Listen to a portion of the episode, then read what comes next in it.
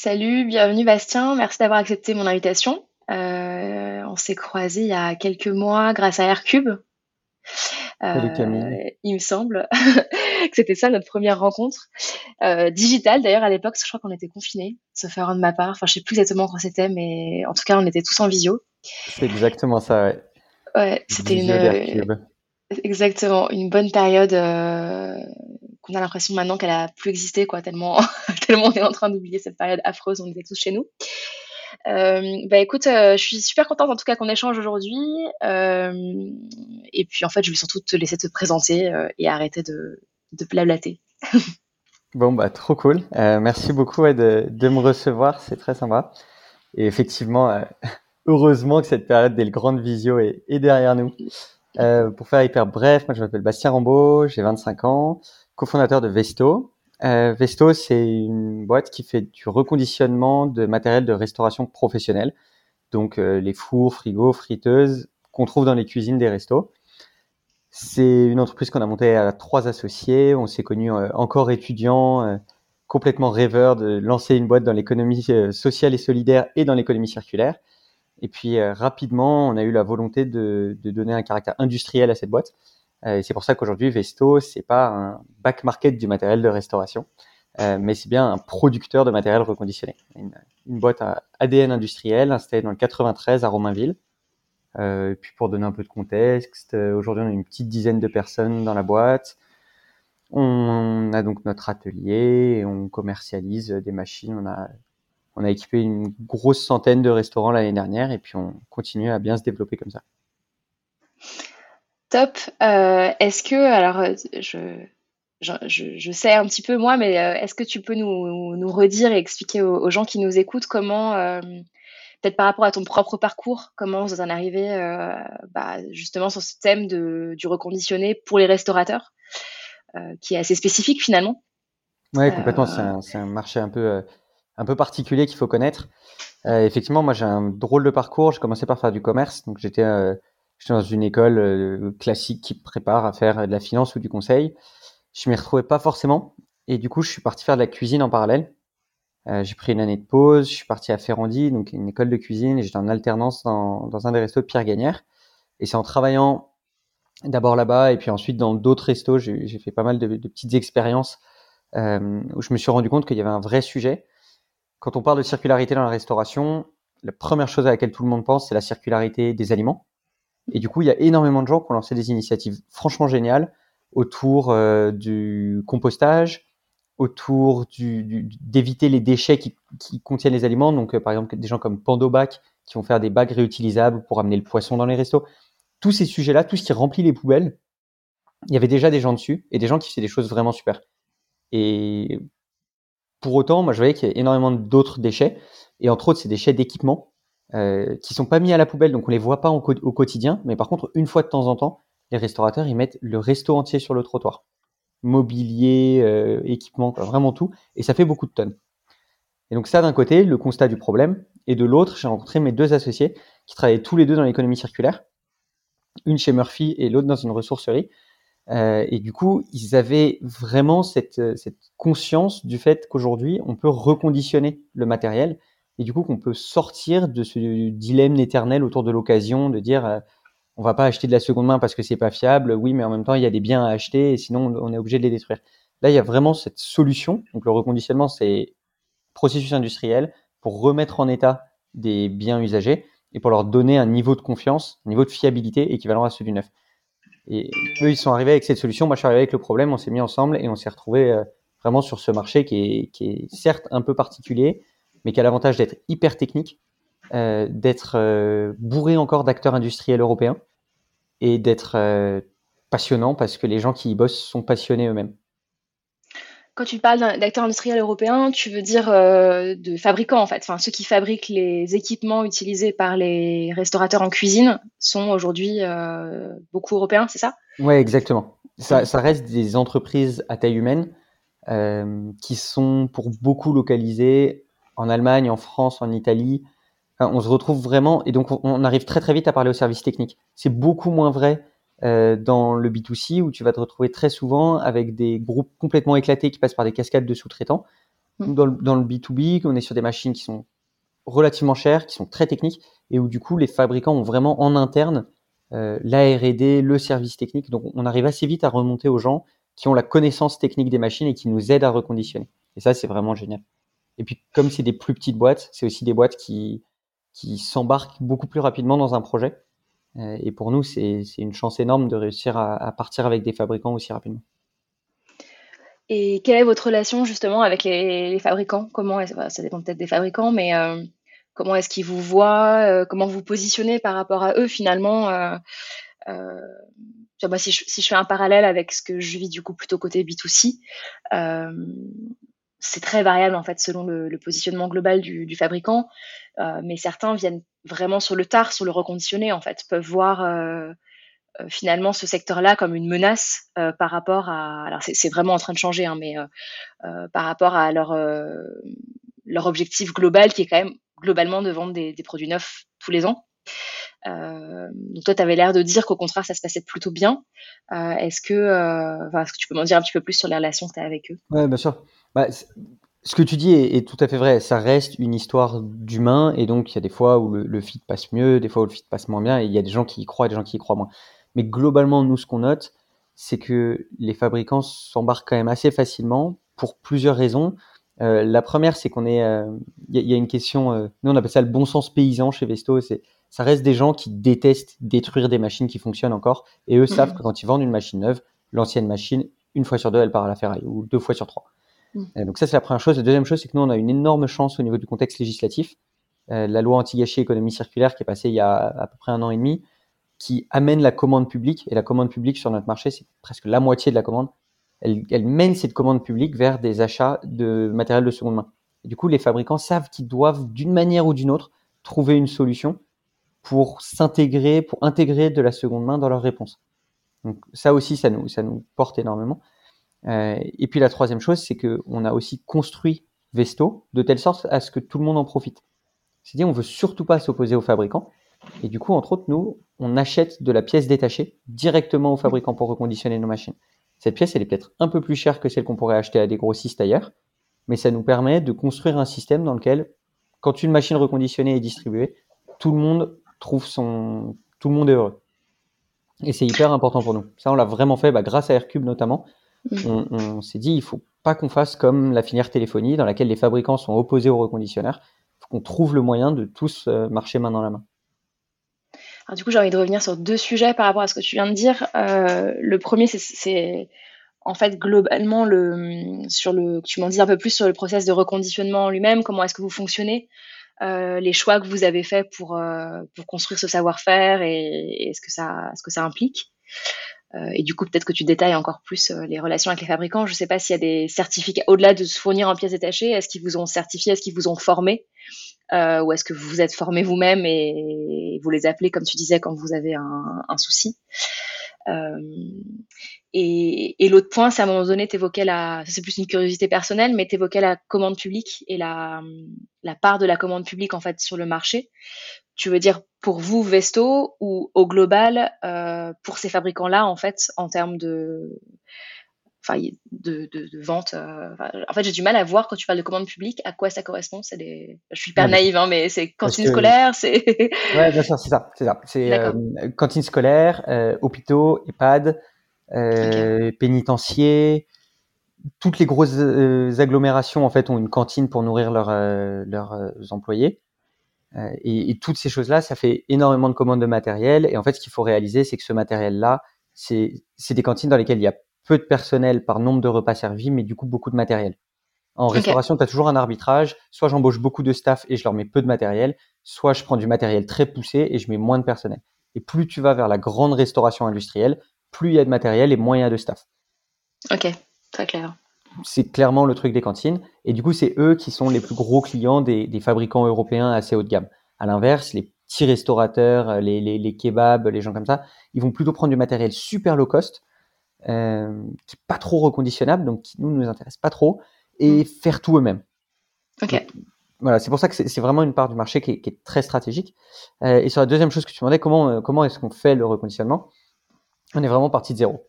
Il euh, n'y a pas de normes, il n'y a pas de, y a rien qui est écrit, il n'y a aucun cahier des charges. On est allé voir, une fois de plus grâce à Aircube, on a fait un tour de, en gros, tous les reconditionneurs qu'on a pu identifier sur la place de à peu près tout et n'importe quoi. On est voir euh, Thierry Boucard qui reconditionne des, distributeurs de billets de banque. Euh, on est allé voir des gens qui reconditionnent de l'électroménager de particuliers, des téléphones. On est vraiment plein de gens. Et on a construit notre process grâce à ça. Le process, il est en trois étapes. Première étape, c'est le diagnostic. Quand la machine, elle rentre chez nous, première chose qu'on fait, on la diagnostique pour dire est-ce qu'elle sera reconditionnable, oui ou non. Donc là-dessus, bon, on regarde si toutes les pièces sont là, on teste les pièces clés et puis on s'arrête là. Ensuite, on stocke la machine. Une fois que la machine est vendue, elle passe en reconditionnement. Donc on la stocke non reconditionnée. Une fois qu'elle est vendue, on la reconditionne. Là, à ce moment-là, on affine le diagnostic qu'on avait déjà fait, on répare. Donc là, c'est du reconditionnement technique. On répare tout ce qui doit être réparé et puis on teste aussi euh, la, on, teste si les pièces fonctionnent ou non et on teste aussi à quel point est-ce qu'elles atteignent leur performance. Donc de la même manière que sur un téléphone, on va tester la batterie, on va dire ah, elle prend pas 100% de la charge. Nous, on teste nos résistances euh, et on va dire ok la résistance, elle a un écart par rapport à ce qu'elle devrait fournir. on teste plusieurs pièces comme ça. Et grâce à ça, on est capable de prédire euh, sur beaucoup de pièces clés, est-ce qu'elles ont une forte probabilité de tomber en panne ou une faible probabilité. Si c'est une faible probabilité, on les laisse, une forte probabilité, évidemment, on les change. Une fois qu'on a terminé cette étape-là de reconditionnement technique, on passe en reconditionnement cosmétique. Reconditionnement cosmétique, ça semble complètement anecdotique, mais pour nous, c'est le sujet clé. C'est ce qui va donner confiance dans la machine. Et en fait, nous, la manière dont un restaurateur se sert de sa machine, va faire que la machine dure longtemps ou pas. Donc il faut que quand elle arrive, elle soit brillante, elle soit magnifique. Comme ça, le restaurateur en prend soin. Et donc dans le reconditionnement cosmétique, euh, on a évidemment du nettoyage. Et là-dessus, on est en train nous-mêmes de conduire plein de tests pour faire que ce nettoyage soit le plus écologique et le plus fonctionnel possible. Donc euh, nettoyeur vapeur, nettoyeur haute pression, on teste énormément de, de machines et de procédés. Et en même temps, on change les pieds, on change les roulettes, on change les joints, euh, qu'est-ce qu'on change d'autre? Parfois, on change des charnières de porte, on change les flexibles d'alimentation en eau, en électricité. Donc, on, met des pièces neuves sur des machines, alors même que les pièces d'avant fonctionnaient toujours, mais juste pour que quand on reçoive la machine, on ait une bonne expérience. C'est la même chose que quand tu achètes un téléphone reconditionné, il arrive avec un chargeur neuf. Comme ça, l'expérience, elle est agréable et, on n'a plus envie d'acheter du reconditionné.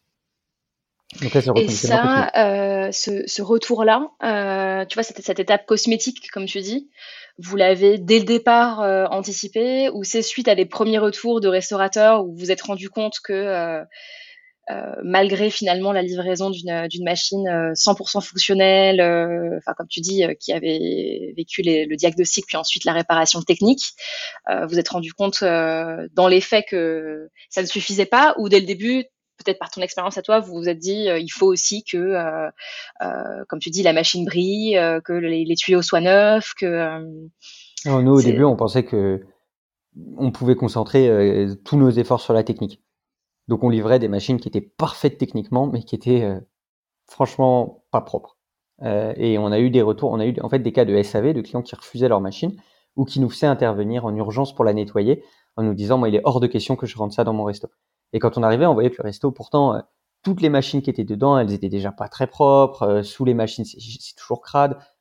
Et pour autant, ils voulaient pas rentrer notre machine. Et on comprenait que c'était juste, ils viennent d'acheter quelque chose, ils veulent que quand ça arrive, ça brille.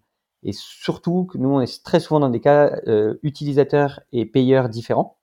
Donc c'est le gérant qui a acheté la machine, mais c'est le chef qui va s'en servir. Et mmh. le chef, quand il voit la machine arriver et qu'elle n'est pas parfaitement propre, il dit au gérant, tu voulu faire une économie en prenant du reconditionné, ou alors t'es écolo euh, avec tes grands principes, euh, moi j'y crois pas, je veux pas de ta machine, je veux du neuf. Et donc c'est suite à des retours et suite à des dépannages qu'on a dû faire en urgence avec mes associés où on fonçait en vélo avec une bouteille de vinaigre et une éponge nettoyer une machine chez un client, qu'on s'est rendu compte que c'est hyper important. Et aujourd'hui, c'est hyper intéressant. C'est vraiment rentré chez nous. Parce que c'est vrai que moi, c'est quelque chose que, au final, je me suis dit très vite, tu vois, sur, euh, sur Kazoo, mais dans le B2C, en fait, en me disant, euh, finalement, je suis consommateur, je reçois une machine qui est reconditionnée. Euh, certes, c'est aussi un choix, mais il y a des choses où tu peux pas transiger, même d'un point de vue hygiène. Enfin, c'est ne serait-ce que parce que d'ailleurs la, la, législation n'est pas la même quand tu, quand tu vends à des particuliers que quand tu vends à des professionnels. Mais du coup, c'est vrai que tu vois que moi-même, quand tu me parlais de de votre process et tout. Je m'attendais pas à ce que, vous ayez à ce point-là une étape vraiment dédiée, comme, comme tu dis, à, à, la remise en forme euh, cosmétique. Parce que dans le B2B, tu aurais pu te dire euh, que oui, c'était moins important et que justement, quand tu es un chef, euh, tu t'attaches surtout à ce que ta machine fonctionne et, euh, et qu'elle fonctionne comme une neuve, en fait. Oui, exactement. Mais en fait, ça ramène à quel est notre métier de reconditionneur. Et c'est un mm. métier de confiance. Le reconditionneur, il est là pour redonner confiance dans des machines. Et c'est pour ça que le marché de l'occasion fonctionnait pas le marché de l'occasion, euh, il fonctionne mal parce que tu veux pas rentrer une machine sans savoir exactement ce qui lui est arrivé par, euh, auparavant. Hmm. Donc nous, on arrive en disant, on est des intermédiaires, on vous garantit la machine, elle est en super état, on a vérifié, on a réparé ce qui devait l'être. En fait, si on a laissé une frite collée au plafond, le restaurateur il perd confiance en nous et du coup il perd confiance dans la machine. Et, voire même dans le reconditionné en général en fait. Et dans le reconditionné en général. Et du hmm. coup c'est vraiment ça où quel que soit le bien qu'on reconditionne, on a tous le même métier, c'est de redonner de la confiance. Et en fait, ça passe par euh, ouais, des choses super bêtes, mais de l'esthétique. Aujourd'hui, nous, on, envoie les machines euh, juste filmées, mais demain, on sait qu'il va falloir qu'on package un peu le truc pour que quand elle arrive, ce soit une expérience euh, waouh. Et c'est mm. ce que font Murphy, Recommerce, quoi, tous les reconditionneurs dans le B2C. Quand la machine elle arrive, elle est c'est hyper fun d'ouvrir le paquet. À chaque fois, ils ont poussé le truc très très loin. Donc nous, il va falloir qu'on fasse aussi la même chose. et du coup, ça me, pour rebondir sur le sujet de la confiance, euh, ça me ramène à ma question précédente euh, sur le, client avec les industriels à nouveau. Euh, est-ce que tu vois, il y a des sortes de tampons qui peuvent rassurer Je reviens à ma question sur la certification et sur la formation, en fait. Ouais, bien sûr.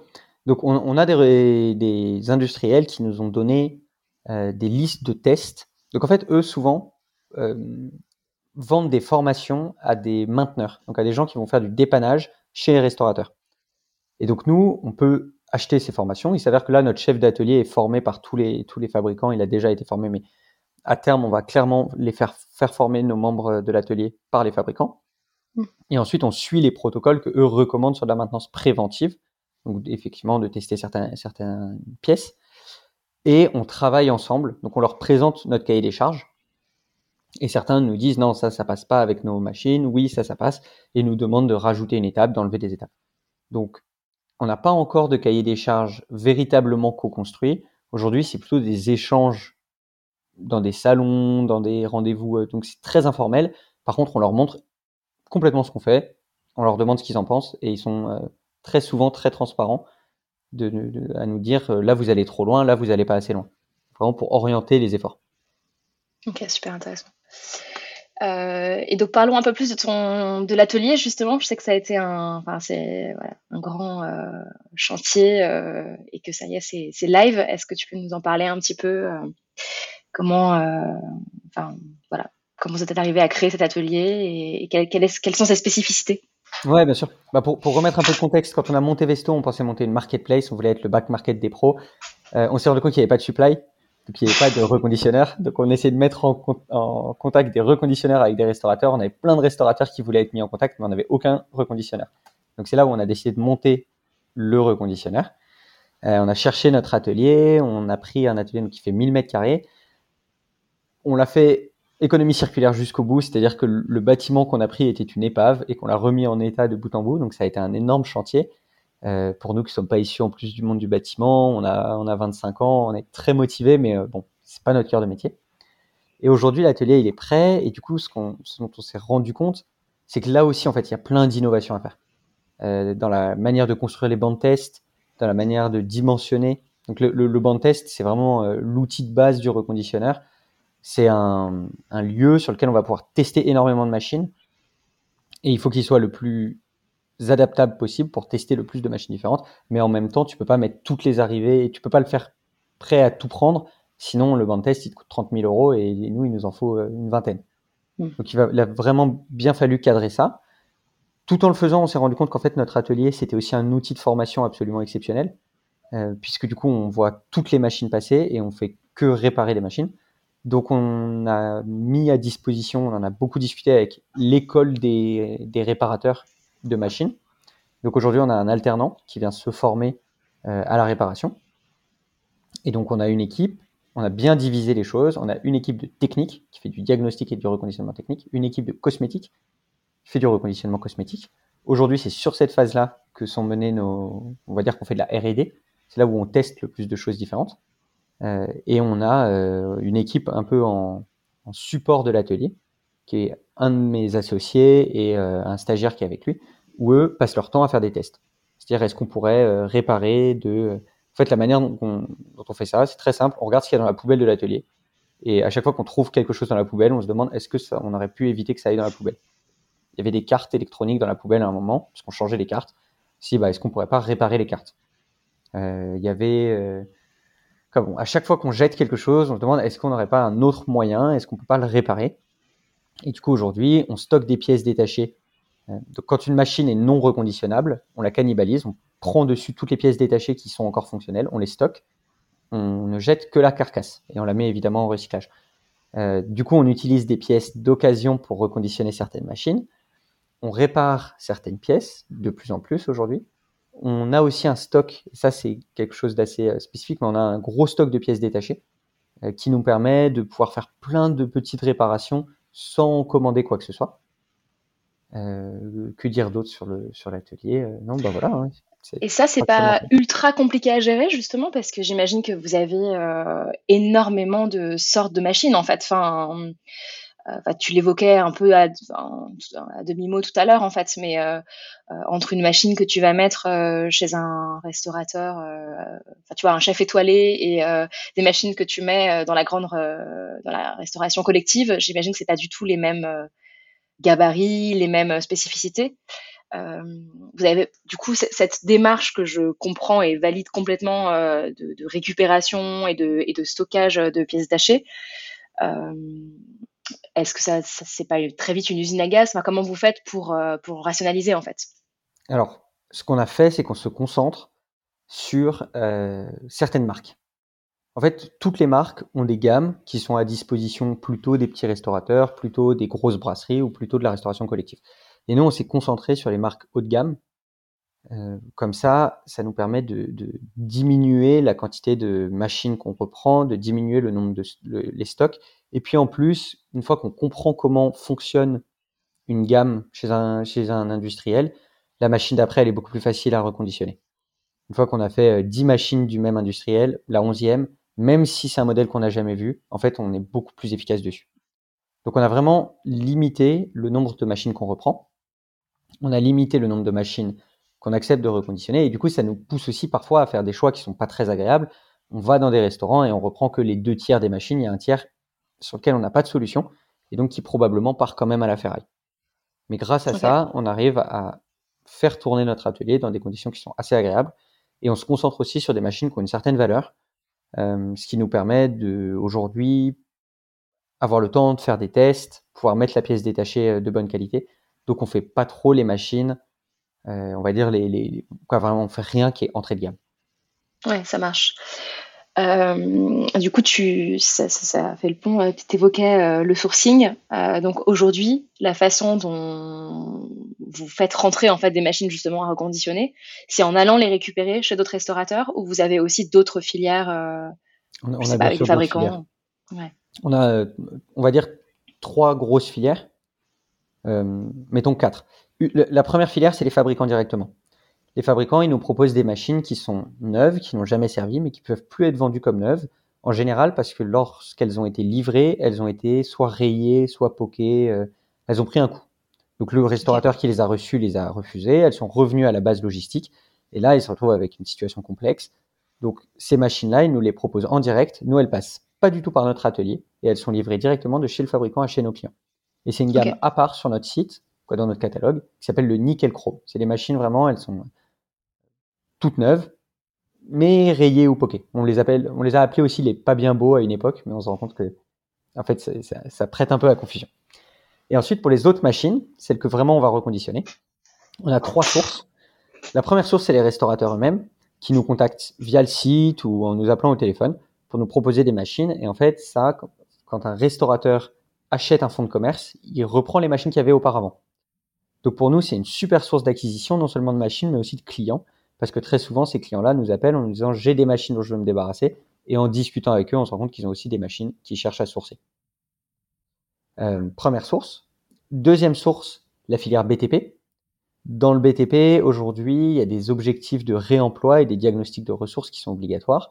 Donc, quand on déconstruit, par exemple, une tour à la défense, on est obligé de mettre une certaine quantité des, des équipements en reconditionnement ou en recyclage. Donc, nous, on travaille avec la filière bâtiment pour récupérer la cuisine de ces tours à la défense ou de, gros collèges ou choses comme ça. Deuxième source. Troisième source, euh, les cuisinistes, donc les vendeurs, de, les, les distributeurs en fait d'équipements neufs, qui vendent du neuf et font aussi du service, ils gèrent les plans, la maintenance, euh, toutes ces choses-là. Ce sont en général des gens qui ont la tête bien posée sur les épaules, et du coup ça leur fait très mal de jeter à la poubelle des machines. Jusqu'à présent, certains vendaient des machines sur le bon coin un peu au hasard, euh, certains se servaient dans les machines pour les prêter à leurs clients quand il y avait un besoin, ou ils piquaient des pièces détachées. Mais bon, tous nous racontent des histoires de comment ils ont essayé de faire en sorte de ne pas jeter et comment à la fin, comme personne ne s'en occupait à temps plein, ils ont fini par faire une grande benne qui est partie chez De Richebourg euh, au poids du métal. Et du coup, ces gens-là sont très heureux de voir une filière se, se, structurer et ils nous proposent des machines. Et une fois de plus, nous, on est ravis de bosser avec eux parce que ça deviendra demain nos distributeurs donc dans des, dans des cuisines dans lesquelles ils vont mettre, je sais pas, mettons 250 machines ou, 25, parce que c'est plus, plus proche de la réalité, ils vont mettre 23 euh, machines neuves et deux machines reconditionnées. Donc nous, on est, on est très content aussi avec eux de construire une filière dans laquelle eux trouvent à la fois donc un débouché pour les machines qui récupèrent chez leurs clients et une source d'approvisionnement pour des machines euh, reconditionnées, fiables et qui peuvent vendre facilement à leurs clients. Ok. Et donc, euh, du coup, euh, à l'inverse, j'allais te poser la question de vos sources d'acquisition, plutôt de pour ensuite bah, vendre vos machines que vous reconditionnez. tu viens du coup d'en mentionner une qui sont les cuisinistes, du coup. avec après vous travaillez, tu vois par exemple ces restaurateurs qui vous appellent pour vous, vous, donner. D'ailleurs, je sais pas si d'ailleurs vous les vous les leur achetez les machines qui. on les achète. Euh, donc voilà, c'est, est-ce, qu'il y a des gens qui vous appellent, qu'il y a un bouche à oreille qui commence à fonctionner euh, Comment est-ce que vous vous faites connaître en fait auprès, de, auprès des restaurateurs? Quasi uniquement par le bouche à oreille. Ça a toujours été notre principal canal. Comme je disais, moi j'ai pas mal traîné dans cet écosystème euh, de la restauration et surtout dans le tout petit écosystème de la restauration durable où on est très peu et tout le monde se connaît. Donc on travaille tous ensemble. On se, on se connaît, on se parle, on s'envoie des clients, on discute ensemble. Donc c'est un tout petit milieu dans lequel faire du bouche à oreille est assez simple.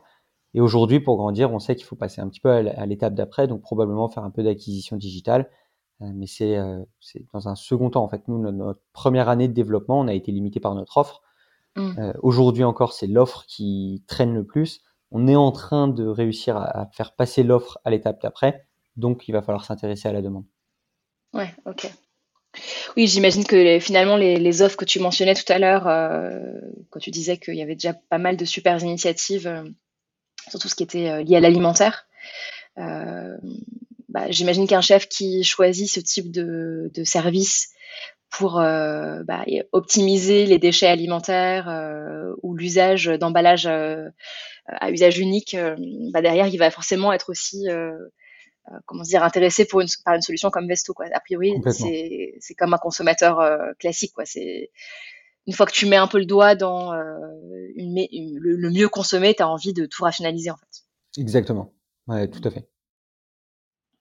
Ça marche. Et est-ce qu'aujourd'hui vous avez des concurrents? C'est un peu la question tabou, mais vous êtes vous êtes les seuls aujourd'hui à faire ce que vous faites? Il y a d'autres gens qui, qui, qui arrivent? Alors on n'a pas de vrais concurrents. On peut dire notre plus gros concurrent, c'est le Bon Coin, euh, sur lequel on trouve des machines pro qui sont jamais reconditionnées, qui sont vendues d'occasion. Euh, on, a un concurrent aussi qui sont les, ventes aux enchères de liquidation, dans lesquelles nous, ça nous fait toujours marrer de voir des machines partir plus cher que le prix du neuf. c'est la vente aux enchères, c'est un truc qui, je sais pas, les, Français doivent avoir un problème avec ça. Ça excite les gens d'une manière qui est complètement déraisonnée, euh, mais qui du coup accapare une grosse part du marché de la seconde main. Ok. Euh, et qui est une solution, moi je trouve assez peu vertueuse parce que le concept quand même, c'est d'utiliser les, les, les 30% des machines qui ont le plus de valeur pour justifier le reconditionnement des autres. Et mm. là, dans, après une vente aux enchères, on se retrouve avec la moitié des machines qui sont pourries et la bonne moitié est déjà partie. Donc tu vois, au niveau, mm. euh, en fait, ça génère énormément de déchets parce que tout ce qui est pas top est abandonné sur place et plus personne ne peut ne peut se déplacer. et puis qu'est-ce qu'on aurait d'autre comme comme concurrent Non, c'est vraiment principalement ça. Après, il y a des gens qui depuis toujours font le commerce des machines d'occasion. Mmh. ils ont des, des entrepôts, c'est en général assez peu transparent. Parfois, ils font ce qu'ils appellent de l'occasion révisée, donc c'est un, on va dire, forme de reconditionnement, beaucoup moins poussé, beaucoup moins normé que ce que nous on fait, mais c'est une forme de reconditionnement. Euh, et ces gens-là, ils bossent souvent dans l'économie un peu souterraine, il y a beaucoup de cash, donc euh, c'est notre plus grosse concurrence. Ok, ça marche. Euh, et du coup, je reviens sur l'atelier rapidement. Euh, T'as pas dit où est-ce qu'il se situait? Vous, vous, êtes, vous avez fait le choix d'être dans le 93. On est juste au, au, bout du bout des lignes de métro. Et pour nous, c'était hyper important d'être dans le 93, entre autres parce qu'on y trouve Murphy, qui est un super reconditionneur d'électroménager de particuliers, euh, avec lequel nous, on travaille vraiment beaucoup. On passe notre temps à faire des visites croisées d'entrepôts et d'ateliers pour se montrer euh, comment on innove, ce qu'on fait. Et puis aussi parce que euh, on, est membre du réseau Entreprendre 93. Quoi. Nous, c'est un, département qu'on adore et dans lequel on est hyper heureux de s'investir. Top. Euh, c'est important en fait, je te, posais la question euh, à dessein parce que il y a aussi dans le reconditionnement pas mal de, de reconditionnements qui se font en fait en Europe de l'Est ou en tout cas pas en, pas en France. C'est, en train de, de changer, hein, mais mais je trouve que c'était un choix aussi. Bah, j'imagine aussi pour vous qui vendez au restaurateur la proximité, c'est hyper important, mais je trouve que c'est aussi ça, ça, fait partie en tout cas moi chez Kazoo des, des choses qui me qui me motivent, c'est aussi le fait que l'économie circulaire, ce qui me semble vertueux, c'est que ça recrée de l'emploi local en fait. Euh, et donc d'avoir fait ce choix, euh, je trouve ça, je trouve ça top. Et puis c'est un emploi aussi qui a du sens. Euh, je sais que mm. notre notre chef d'atelier, quand il va au bout d'un reconditionnement, il est hyper content. Donc pour nous, ça n'avait pas trop de sens de pas mener la chose jusqu'au bout, de, pas on fait du reconditionnement, on a une boîte qui est hyper engagée, on n'allait pas le faire faire à l'autre bout du monde et on n'allait pas le faire par des gens sous-payés ça n'avait aucun sens. Il vaut mieux aller au bout de ce qu'on fait. Et en plus, pour nous, l'atelier, du coup, c'est un super démonstrateur. On y fait venir des clients, ils sont ravis de voir comment on bosse et ça leur redonne confiance euh, dans la seconde main. Et la deuxième chose, c'est que c'est un lieu d'innovation perpétuelle. Et si l'atelier n'était pas au même endroit que les bureaux, je pense qu'on aurait beaucoup moins d'intelligence. Et là, ça arrive que un développeur informatique passe par l'atelier et puis il voit comment les gars utilisent une machine et puis il dit ah mais c'est marrant est-ce qu'on pourrait pas faire comme ça? Il redescend, il discute. Tout le monde discute en permanence. Et du coup, ça fait beaucoup d'intelligence de, collective. Et euh, tout ça ça, a un coût. Vous avez, euh, euh, en France, il y a pas mal de d'aides pour justement l'innovation et notamment dans l'innovation durable. est-ce que tu peux nous en dire un mot? Enfin, comment, sur quel type de programme vous vous êtes appuyé? Comment est-ce que vous avez financé la création de cet atelier? Alors, on a fait plein de choses en parallèle. Première chose, c'est qu'il y a énormément d'aides qui sont, euh, on va dire, pour tous les entrepreneurs. C'est des prêts à taux zéro, donc c'est des prêts qui sont apportés aux entrepreneurs pour qu'ils les apportent à la boîte. Nous, on a fait tout ce qu'on pouvait faire là-dessus, donc on a eu déjà une, jolie tranche. Euh, ensuite, nous, on a levé un tout petit peu de fonds, vraiment minuscule, juste pour amorcer, mais ça nous permet aussi de aujourd'hui tenir grâce à ça. troisième chose qu'on allait faire, c'est qu'on a sollicité le soutien de la région et la région Île-de-France nous a donné une subvention au nom de la limitation des déchets qu'on fait. Et la quatrième chose, c'est qu'on s'est endetté auprès des banques de la manière la plus classique qui soit. Donc aujourd'hui, on, a réussi à, rassembler tous ces financements-là qui nous permettent effectivement d'amorcer l'atelier. Ça marche.